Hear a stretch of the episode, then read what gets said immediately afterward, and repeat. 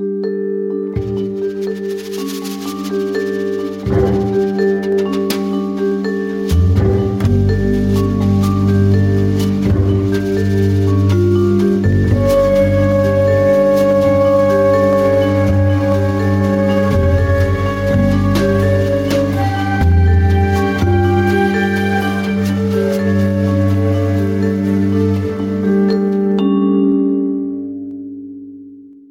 assis au coin du feu dans son logement de Baker Street, et Sherlock Holmes me dit La vie, mon cher, est infiniment plus étrange que tout ce que l'esprit humain pourrait inventer.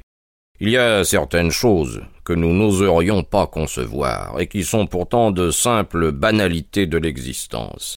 Je suppose que nous soyons capables de nous envoler tous les deux par cette fenêtre. Nous planerions au-dessus de Londres et nous soulèverions doucement les toits, nous risquerions un œil sur les choses bizarres qui se passent, sur les coïncidences invraisemblables, les projets, les malentendus, sur les merveilleux enchaînements des événements qui se sont succédés à travers les générations, pour aboutir à des résultats imprévus à l'origine. N'importe quel roman, avec ses développements conventionnels et son dénouement normal, nous paraîtrait par comparaison étriqué et intéressant. Je n'en suis pas encore tout à fait convaincu, répondis-je. Les intrigues et toutes les affaires que nous lisons sur du papier imprimé sont généralement assez plates. Prenez les rapports de police. Le réalisme y est poussé jusqu'à l'extrême. Ils n'en sont pour cela ni passionnants, ni riches en effets d'art. Pour produire un effet artistique, remarqua Holmes, la sélection et la discrétion sont indispensables. C'est ce qui manque dans un rapport de police où la platitude du style de l'auteur ressort davantage que les détails, lesquels constituent cependant le fond de toute l'affaire. Je crois que la banalité est très anormale. Je secouai la tête en souriant. Je comprends très bien pourquoi vous professez cette opinion. Vous occupez la situation d'un conseiller officieux, vous aidez tous ceux qui, à travers trois continents, se débattent au sein d'énigmes indéchiffrables, vous vous trouvez donc en contact avec l'étrange, le bizarre. Mais prenons le journal de ce matin. Livrons-nous à une expérience pratique. Voyez ce titre. La cruauté d'un mari envers sa femme. Il y a une demi-colonne de texte, mais je n'ai pas besoin de la lire pour savoir que le sujet traité m'est parfaitement familier. Je devine déjà la maîtresse, l'alcool, les disputes, les coups, le bruit, une logeuse au bon cœur et la sœur de charité. Ah, les écrivains les plus réalistes ne pourraient rien imaginer de plus réel. Vous avez choisi malheureusement un mauvais argument pour étayer votre thèse, dit Holmes en prenant le journal pour y jeter un coup d'œil. Il s'agit de l'affaire du divorce des Dunda. Or, par hasard, on m'a demandé d'éclaircir quelques points en connexion avec ce petit drame. Eh bien, le mari militait dans la Ligue anti-alcoolique, il n'avait pas de maîtresse, le seul côté blâmable de sa conduite était la détestable habitude qu'il avait prise de lancer, à la fin de chaque repas, son dentier à la tête de sa femme. Quel romancier moyen aurait imaginé cela? Un peu de tabac, docteur, pour vous aider à reconnaître que je viens de marquer un point contre vous?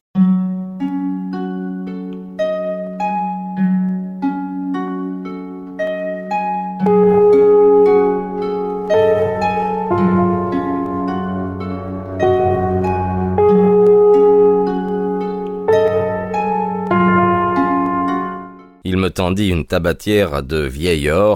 Au centre du couvercle s'étalait une grosse améthyste. Cette splendeur contrastait tellement avec la simplicité de ses goûts que je ne pus m'empêcher de m'en étonner. Ah, me dit-il, j'oubliais que je ne vous avais pas vu depuis plusieurs semaines. C'est un petit souvenir que m'a envoyé le roi de Bohême pour me remercier des services que je lui ai rendus à propos d'Irène Adler. Et cette bague demandai-je en désignant un brillant magnifique qui scintillait à son doigt. Elle m'a été donnée par la famille régnante de Hollande, mais l'affaire qui m'a valu cette récompense était délicate. Très délicate. Je ne pourrais la raconter, même à vous qui avez eu la gentillesse de relater pour la chronique quelques-uns de mes petits problèmes. En avez-vous un sur le chantier en ce moment? demandai-je avec curiosité. Une douzaine, mais sans intérêt. Ils sont importants, vous comprenez, mais nullement intéressants. Savez-vous ce que j'ai découvert? Eh bien que c'est généralement dans les affaires peu importantes que l'observation peut le mieux se déployer. ainsi que cette vivacité dans l'analyse des causes et des effets qui donne à une enquête tout son piment. Les plus grands crimes sont les plus simples, car plus grand est le crime, et mieux le mobile apparaît. C'est la règle.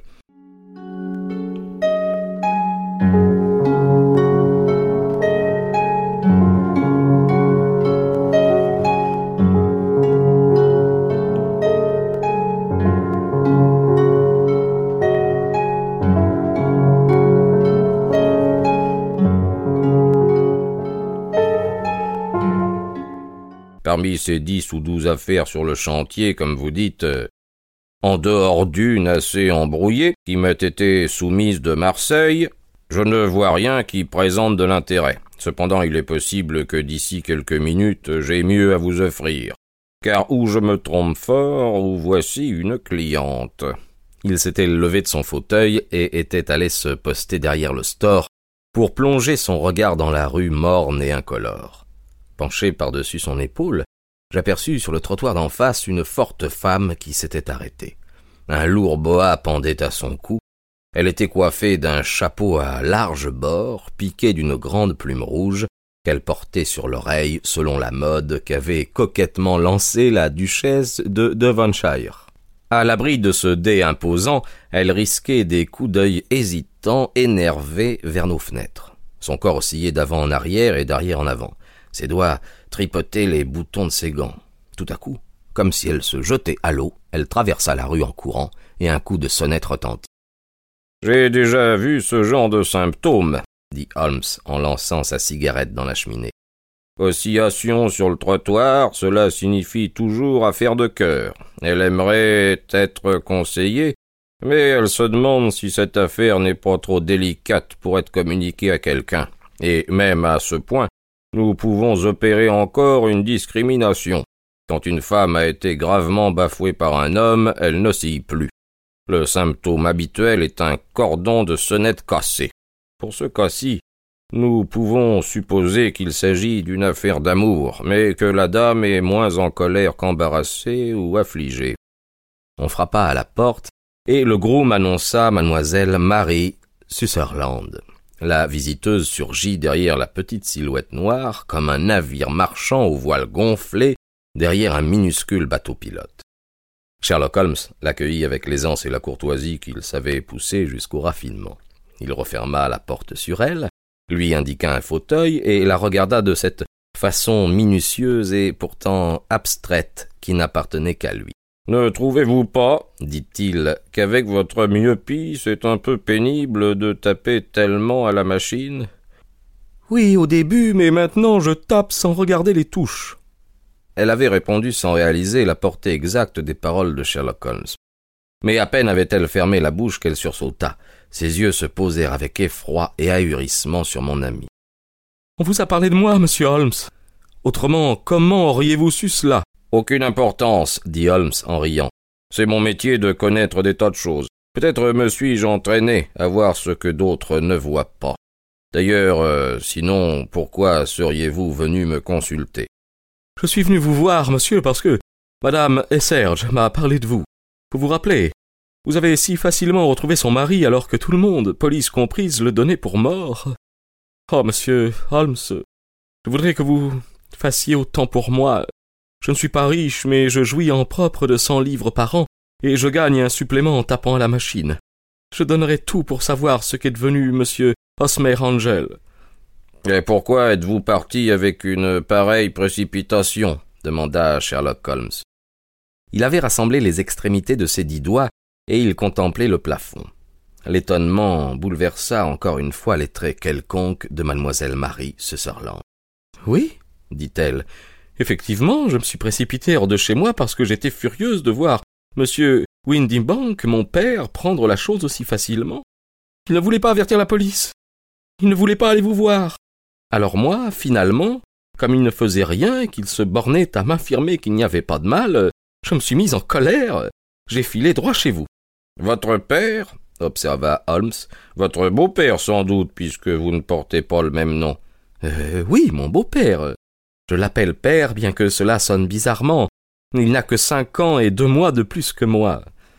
Et votre mère vit toujours? Ah oui, maman vit toujours et elle se porte bien. Ça ne m'a pas fait plaisir, monsieur Holmes, quand elle s'est remariée si tôt après la mort de papa. Surtout qu'il s'agissait d'un homme qui avait quinze ans de moins qu'elle. Papa était plombier à Tottenham Court Road. Il a laissé derrière lui une affaire en ordre. Maman l'a continué avec son contremaître, euh, monsieur Hardy. Mais il a suffi que monsieur Windybank survienne pour qu'elle vende son affaire. Il lui était très supérieur. C'est un courtier en vin. Ils en ont tiré quatre mille sept cents livres pour la clientèle et pour le fonds. Oh, si papa avait vécu, il en aurait tiré bien davantage, lui. Je m'attendais à ce que Sherlock Holmes témoignât de l'impatience devant un récit aussi décousu, mais je le vis au contraire euh, qui concentrait son attention au maximum.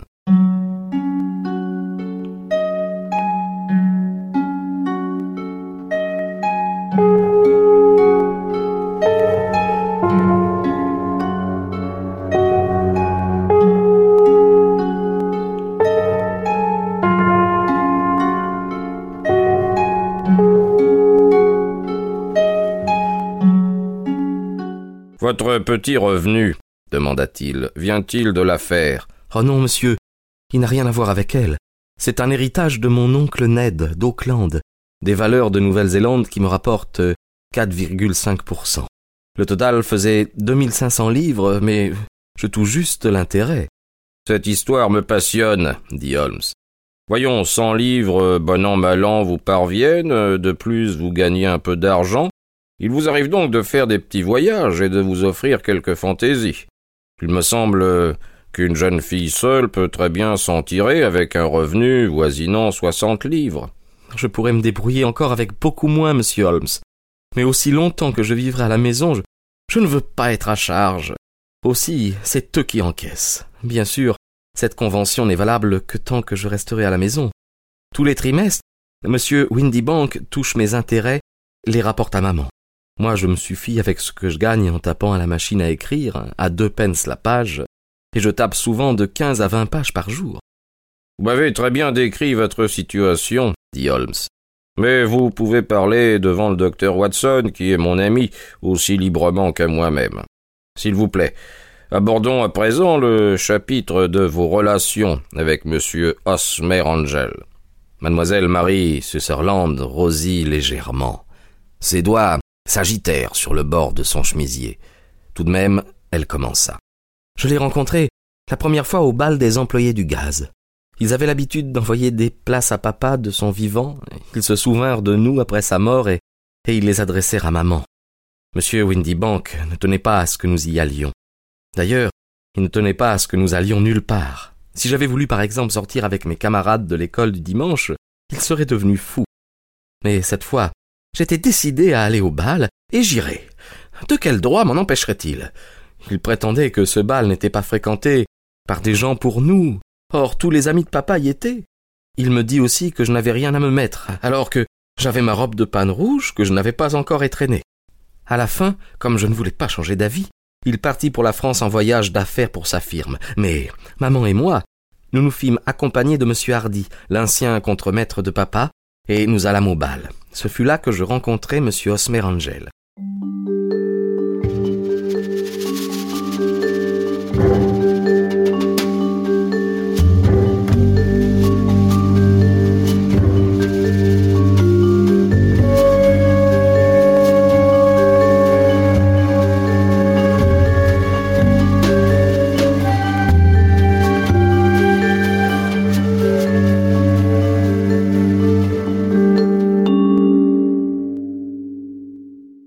Pense, dit Holmes, que lorsque M.